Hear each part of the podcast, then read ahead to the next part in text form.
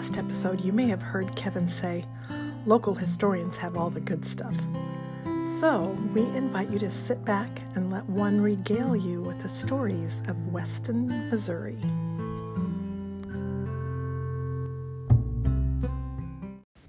One of the treats about going down the trail was the many local historians we met along our way. Fond memories of sitting at their feet and hearing tidbits most folks will never know. We were fortunate enough to have Sandy Miller, author and historian, come to our campfire and sit with us and a group of scouts a little bit, sharing her knowledge of Western Missouri. We sat up my computer on a chair, put a headset on her, and were fortunate to capture the stories she so willingly shared for our benefit that evening. I was sad to discover that Sandy passed away in 2013. Snippets of her obituary paint a picture of the passion she had for the Weston for Weston and the history of the area. Sandy was born September 24, 1943, in Leavenworth, Kansas. After moving around, eventually Sandy returned home and established her family in Weston, the town she loved dearly. Sandy married Ronald Lee Miller on May 14, 1960, in Weston, and together they established their home in what became known as Miller's Cottage. Sandy dedicated her life to the history of Weston. Her many endeavors included emeritus of the Weston Historical Museum, promoter of many Homes Tour events, historical columnist for the Weston Chronicle, as well as other newspapers, past president of Weston's Chamber of Commerce, and author of two volumes of her book, Memories of Weston. She played an active role in many other historical activities centered in Weston, including being an extra for the film Truman and also starred in an episode of If These Walls Could Talk on HGTV. We think you'll understand after listening why Sandy Miller was such a treasure. These local historians really do have the good stuff, and they are the keepers of our history.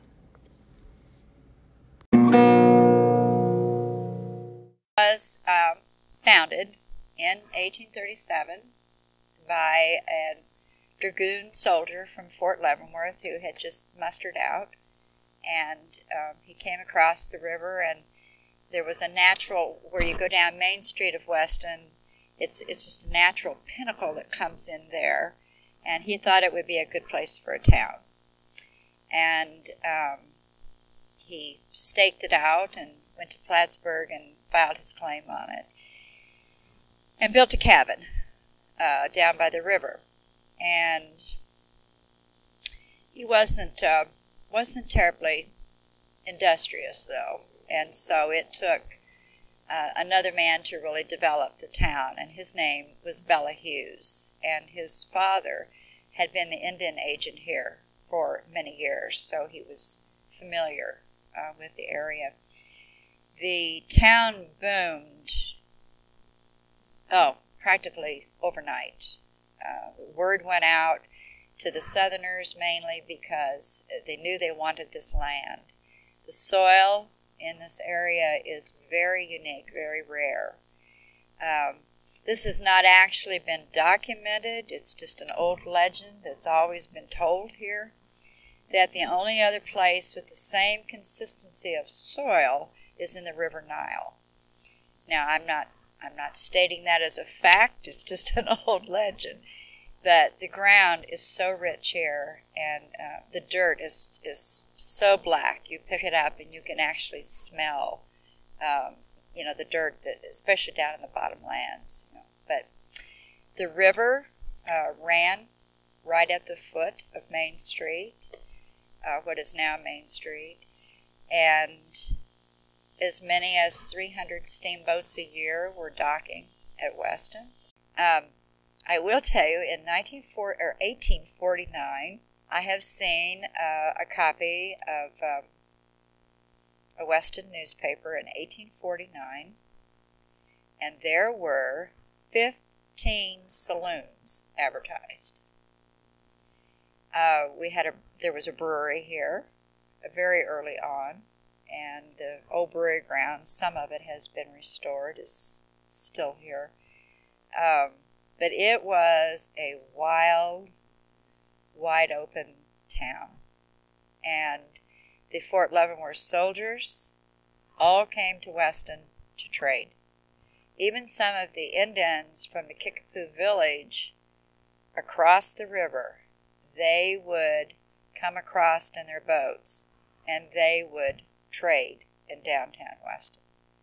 So it was it was quite the metropolis. There are those who say had the river, and I will tell you about that, had the river not changed its course, that Weston would have been the large city and Kansas City probably would have remained relatively small. And those of us who live here kind of glad it happened because we kind of liked the little town. but, yeah, he's a good friend of ours. Uh, Kirkland is very historic part where he lives, uh, just over the other side of the road. Uh, some of the mooring rings are still down in there you can't get to them anymore. But the river was right there, and where Kirk lives, um, that well, that's the East Bluff Road, um, going out of town. that the it kind of rounded, and the river came in like this. And where Kirk lives, that was called Boarding House Row. And all of the houses along there uh, were boarding houses. Kirk believes his house was a boarding house with a tavern um, in the underneath part. And um, that's where, when the steamboats docked, the very wealthy people went on up into town to the St. George Hotel. And the uh, dance hall girls and the cooks on the boats and what have you, they stayed on boarding house row.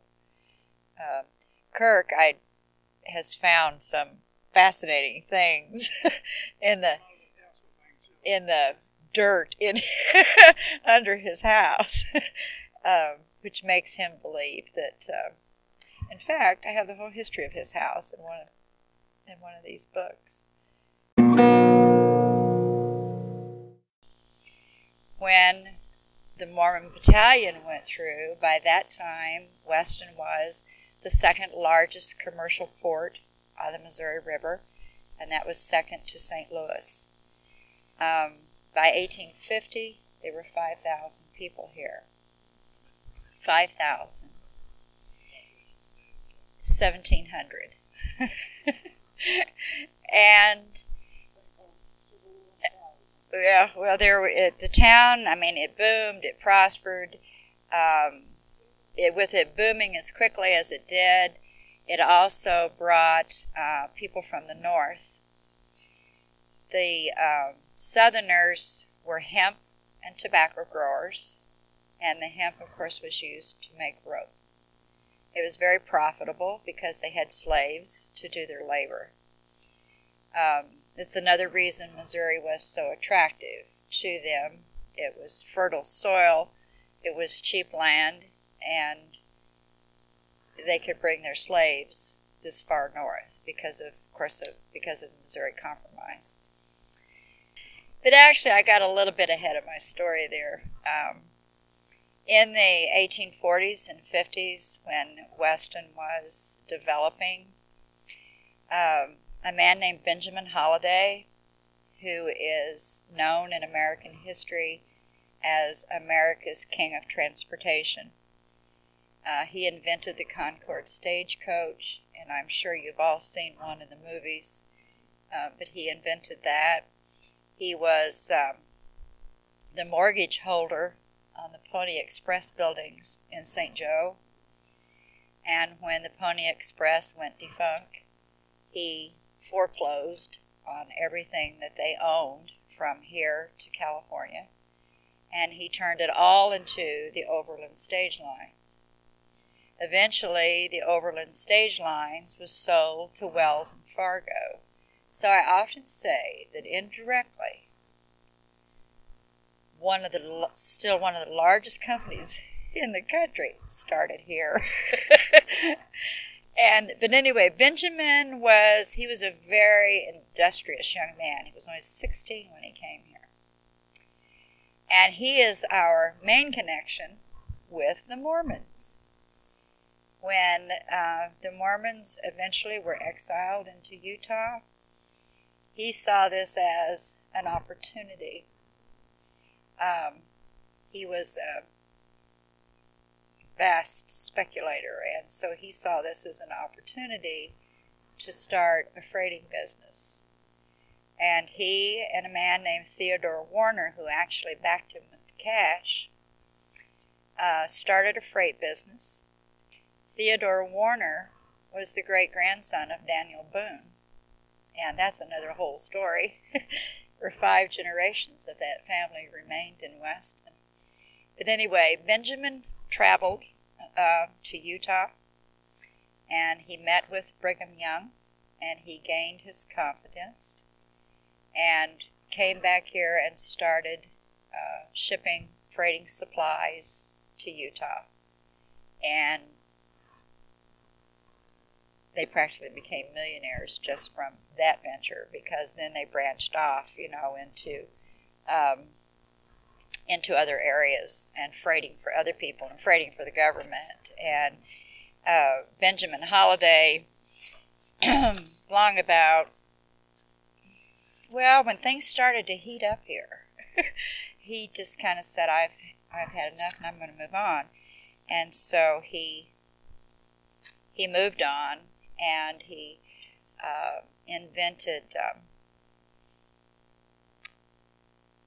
and actually, I can. I am sorry to say, I cannot remember the name of it right this second, but it was a streamline. Um, not a steamboat. It was more streamlined, and he was the first to introduce those. And then went on to other ventures and lived all over the world. And, and uh, uh, he eventually uh, landed in Oregon, and he had been a billionaire. And when he died, he was penniless.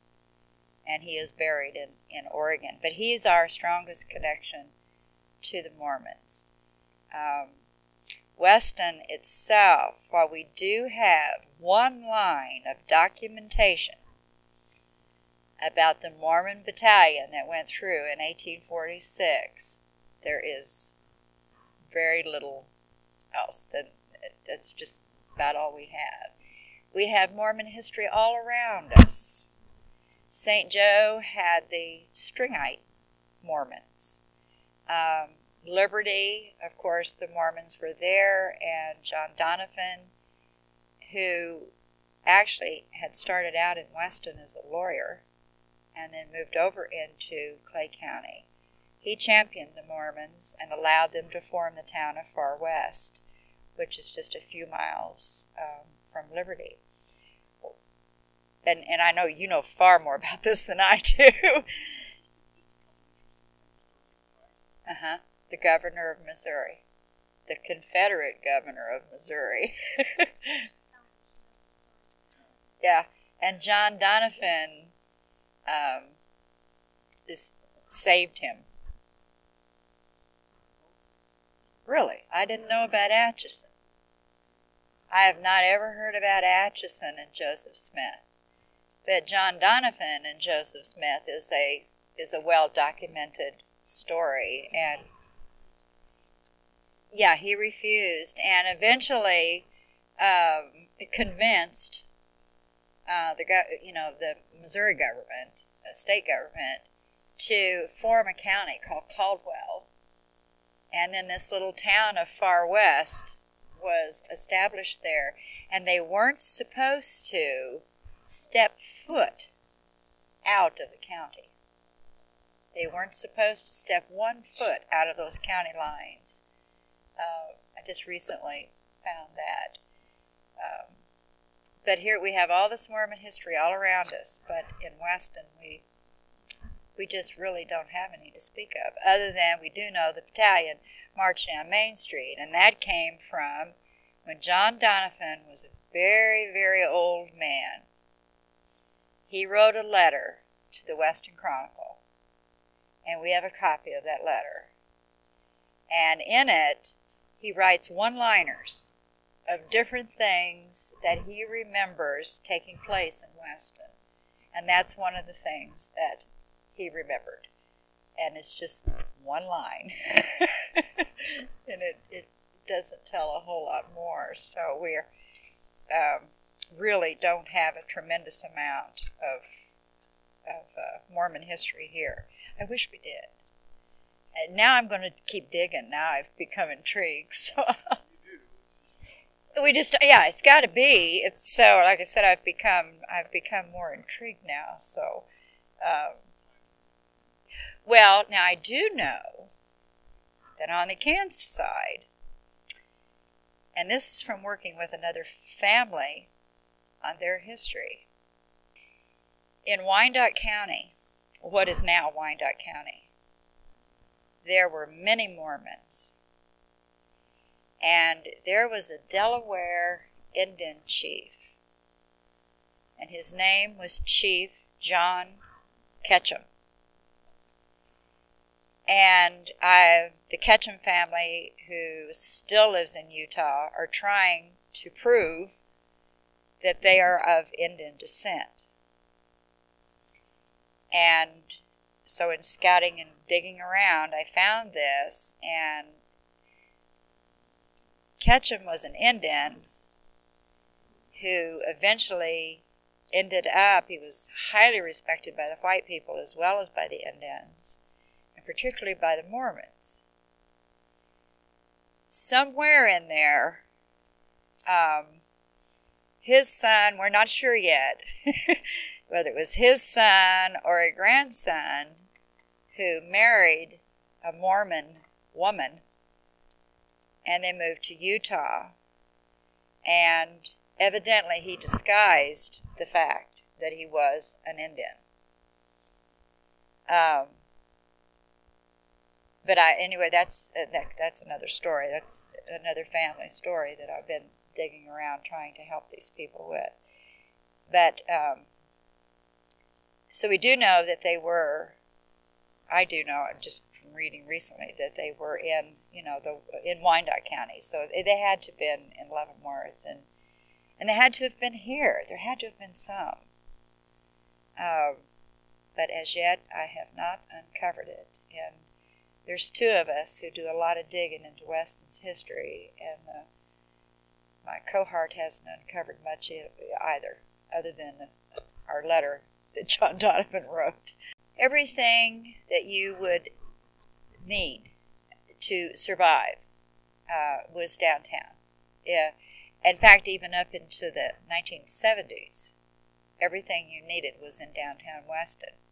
I mean, there were grocery stores, mercantiles, and drugstores, and there were doctors, and there were lawyers, and um, some of the buildings um, would have one form of business on the lower floor and another form on the top floor, and then and then some of them, the merchant had his store on the lower floor and his living quarters on the top floor, and um, so there was everything everything that you would uh, could ever need was in downtown. There were um,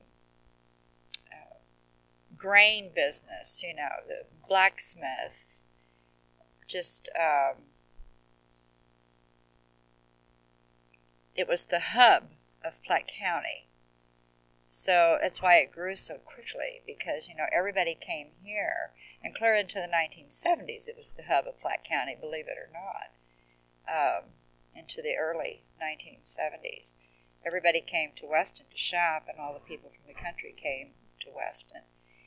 A flood in 1881, when the waters receded, the river was two miles away against the Kansas Bluffs. So we lost the steamboat traffic. And but the railroad had already gone through. So that was some salvation. And most of the people left, and the population declined to around 900 people. But those were 900 very wealthy farmers. They owned this good, rich land, and they weren't going anywhere. And two, by the end of the Civil War, they had stopped growing hemp because they couldn't afford the labor. The rope making was so intense. and so they couldn't, you know, they no longer had slaves, so they couldn't afford the labor, and then that's when they started concentrating on tobacco, and which it remained um, the largest cash crop here, actually up until just a few years ago, but it is, of course, changing now. Weston and Leavenworth, our histories are so closely connected. I mean, with all the original problems after the Kansas Nebraska Act was passed, um, that brought a, a, togetherness of sorts. And then once uh, Kansas was to become a state, 32 businessmen from Weston went over and founded the city of Leavenworth. So there's a a lot of interaction back and forth that has lasted, you know, clear to the present. Um, I was telling Denny earlier that um, up until about the 1970s, Cushing Hospital in Leavenworth was the closest hospital to Weston, and everybody went there to have their babies. So a lot of Weston natives were actually born in Leavenworth in Cushing Hospital. Um, the military, um, you know, that had, a, and we still have a lot of military folks in Weston. Yeah, there were a lot of people who, you know, came and went from the fort. Um, it's like right now when the new students come in um, at the fort, and, then some of the older ones go out, and some of them are still stationed here, and so forth for various reasons. Uh, we have several people living in Weston who actually are, I guess you could say, temporary uh, because they're with the military, and eventually they will move. So there was uh, there was a lot of that, but it was mainly back in those early days. These families, you know, uh, it was so close. I mean, it's only seven miles, and back in the early days, the families were moving back and forth, or someone who lived in Weston who discovered a business opportunity in Leavenworth he moved over. Or maybe somebody in Leavenworth who had a better opportunity over here, he moved over here. So um, the, the, the histories are very closely connected, and there are a lot. I have relatives all over Leavenworth. Uh, there are a lot of families, uh, even today, that are still connected between Weston and Leavenworth. Another tidbit you may not know is Dr. Sanderson of the Mormon Battalion had a home in Weston.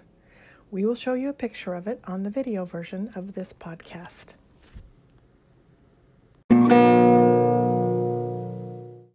Oh, Fort Leavenworth, if you have never. Oh, you should take your scouts through Fort Leavenworth. Oh, Fort Leavenworth is such a fabulous, fascinating place, I think. I think I lived there in a former life. I'm pretty sure. I'm pretty sure I did. But all of the old buildings, you know, have all been preserved and are still being used. The only thing that is not still being used is the old prison, uh, the military prison, and they have built a new one. And uh, but so many of the old homes are there.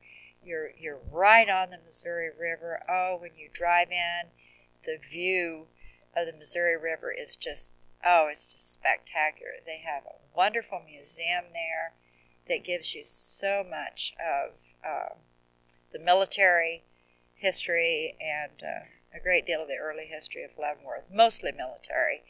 And it's it's fascinating what they have in that museum. Um, oh yes, yeah, it's. Uh, it, if I had to live on an army post, I, do, I can't imagine one that could be any nicer than Fort Leavenworth is. It is just beautiful. Yeah, it's it's just it is just phenomenal. but it, it, it is just absolutely phenomenal over there. Uh, I never get tired of going through the fort. The old stables are there. Um, and, and like I said, there's just such a strong connection even between, you know, the fort was established in 1827. Weston was established in 1837 the town of Leavenworth was not founded until 1856.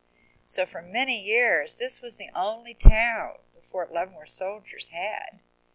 And they ferried back and forth, like I told you earlier, to come over here and trade. But they also came over here for entertainment. Um, we still have a building standing downtown today that was called Mettier Hall. And it was just, in the early days, just almost exclusively for the soldiers. And the orchestras would play, and the soldiers would bring their wives and, um, and come across the river. So it's, um, I was telling Denny earlier, there is a road that I don't know if you'll be going on that road or not. The levee does go across there. That when you're on 45 highway and you turn right onto this road, people are not allowed to go down in there any longer because the old prison grounds are there. That used to be the only way to get into Leavenworth from this side. And the bridge, of course, is gone now. But you would go across that bridge and into Fort Leavenworth to get into the city of Leavenworth. So we're we just we're really tied together, the two towns are. I'm telling you, it's the only way they got in was that Bluff Road. I'm just sure of it. well, you know, I told you there's an upper road too that you can, and they may have because if you could could get up in there now, you can't. You no longer can get up there, but there are wagon ruts up there. I still just cannot imagine they did not come along that bluff road just, well, the bluff war was there then. That was the river bluff. And we have uh, drawings showing that road. We have, well, the mural in the back of the museum shows that road in 1850, and that's not a artist rendition that's in the back of the museum. That actually was uh, yeah, and and was drawn by a well, that's it's that big huge mural that's back there, but it was drawn by a German artist, and that road shows that's in 1850. Um, that painting shows that road, but like I said, there is another upper road that is all grown up now, and you remember we walked up there and we found the wagon ruts up there, so that's very possible it was even up there. and now you can, oh, there are a gazillion trees grown up over it now. But as we've hiked, we don't do it anymore, but we used to before our hair turned gray. We, we used to hike uh, up in those bluffs all over them, and we were constantly looking for, you know, rock foundations and whatever little tidbits that we could find or anything that looked like a road or um, actually when you get down on the east side now where you're going to go to where the ferry went uh, there is an upper road up in the top of that part of the bluffs as well and we've actually been on it.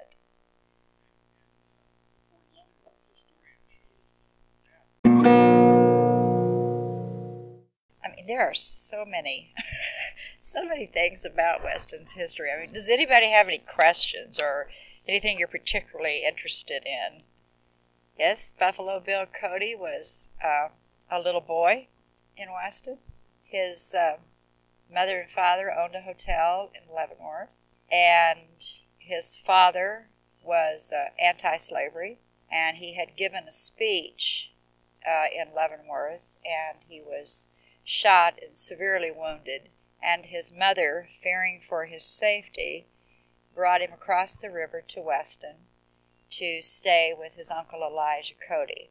And the store where Cody uh, did his trade business is still standing in downtown Weston, and it's on the, it's now an antique store, and it's on the corner of Main and Short Street. Um, and he actually was here until he went uh, to St. Joe to become a Pony Express rider, and by then he was about 16. And his father eventually died of those wounds uh, in Leavenworth, but it was it was some time later. And so the town just grew and grew and grew. Well, a large amount of German people came here and developed the downtown area they were not interested in having slaves. Most of them had left Germany to escape that sort of thing themselves. And so they weren't interested in slaves. And for many years, they lived together peacefully those who owned slaves and those who did not. Then in 1854, the government said, We're going to pass the Kansas Nebraska Act. And these two states will be given the choice to vote as to whether they want to become a slave state or not. The slave owners on the Missouri side just absolutely went crazy because they had a lot of money invested in their slaves. And of course, as far as they were concerned, they were not people. And all a slave was going to have to do was swim seven miles across that river, and he would be free if Kansas was to become a free state. And this is what started the Missouri Kansas border war. That war which is not one, of course, that was ever declared, but it went on for 10 years prior to the Civil War. And a great deal of what you read in the history books about the Missouri side of the situation actually happened in Weston. And we have that documented. And in, in a lot of the history books, many times it will say Weston, but more often it will say northwest Missouri, uh, Platte County, Missouri, or it'll say across the river from Fort Leavenworth. So very often we're disguised in the history books, but we do have a great deal of documentation as to what took place here. And there were there were two groups. There were the the pro-slavers, and they were called the Platte County Self-Defensives. And those who were against the violence and against slavery, they were the law and order group. And there were so many street battles, um, backyard battles, people that um, really went through a great deal of suffering um, long before, like I said, long before the Civil War actually started. And when Lawrence, Kansas was burnt to the ground, um, about half of the group who took part in the burning took off from downtown Weston. And the man who was leading them, his name, he was Senator David Atchison. And he was he was leading the pro-slavery pack. And he was determined that Kansas would become a slave state. And when the uh, it finally came about for them to vote, he took 500 Platte Countyans over to Kansas to pose as Kansas residents and to vote in favor of slavery. Later, the deception was discovered, and a group from Leavenworth came over here. For a, actually, Leavenworth wasn't there yet, but a group from the Kansas side came over here and burnt down half of downtown Weston. And it was on the east side of the street. And if you go in the basements of those buildings, you can still see the char on the bricks where they had burnt so severely, but of course were rebuilt. Um, so things got things got pretty bad here during that time, and um, during the Civil War, we had both factions here, uh, pro and anti, and again the backyard battles continued, but Weston was occupied by Union troops from Fort Leavenworth. So they kept a pretty tight rein on the people, and if you got out and fussed too much, as a Southern sympathizer, they simply put you in jail, and they took you over to the you know took you over to the fort and put you in jail. and a lot of people who were Southern sympathizers, the Union soldiers, would go through the neighborhoods and demand that they had to fly an American flag in front of their house. And they protested, but nonetheless, that they managed to keep order here. And we, the only battle, Civil War battle that we had here, is at the Bee Creek grounds over on Highway 273. And it was a very small battle. And that is actually the only official Civil War battle that took place here. But the backyard battles were, they were horrendous. this, and I don't know how well you all can see from where you're at, this is a picture of Weston. And this is in 1880. And pretty much what it was looking like, you know, in the in the 1850s and the 60s. Um, and you can see that, and this is just Main Street. Um, but the buildings were lining, you know, both sides of the street, and then the side streets, which now are residential for the most part. There were many that back in those days they had businesses um, that went, you know, all the way, all the way up to Washington Street, and um, and that has changed now. But uh, it was it was very very prosperous. Had a lot of heartache, had a lot of good, and ended up a pretty neat little town uh, when all the dust settled. Um, I was telling you a while ago about uh, the Daniel Boone descendants uh, who lived here, and Theodore Warner was great grandson. He brought his mother and his three sisters to Weston when uh, his father died in Independence, and five more generations of that family all lived in the same. They all lived in the same house, generation after generation. And for many years, it was a tour home, and everything that family had ever owned was in that house.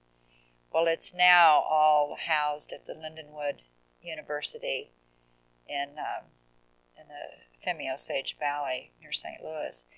But James Price married into this family, and James Price was um, the second cousin of Robert E. Lee. During the Civil War, he fought for the Union and he was a Union officer here in Weston. And there were people every day who threatened to kill him, you know, to hang him, and and he was a traitor to his family, and so forth and so on. and actually, me using the words a while ago when the dust settled reminded me of Colonel Price. When the dust settled and the war was over, he eventually became mayor of the town. But uh, during uh, during those war days, there were just somebody who threatened to kill him every day, you know, because he they felt he was on the wrong side. And here he was, the second cousin of Robert E. Lee. But that whole and that whole family is buried in Laurel Hill Cemetery. Did you go up and visit the cemetery? Oh, it's fascinating. But now this Price is not related to Sterling Price, governor. Yeah, different Price family.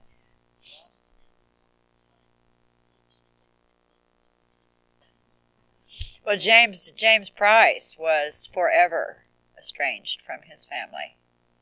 After um, I'm not sure he ever I don't think he ever saw them again. Um, after the Civil War ended, he eventually was accepted here, but he was he he remained estranged from his family for the rest of his life. You know, there were so many families it, actually that was commonplace. You know, I mean, families that were torn apart by the Civil War. Um, I mean, you had brothers who one was for one side and one was for the other, and it was you know such a such a horrible war and remains today more Americans killed in that war than any other since, being that both sides were Americans.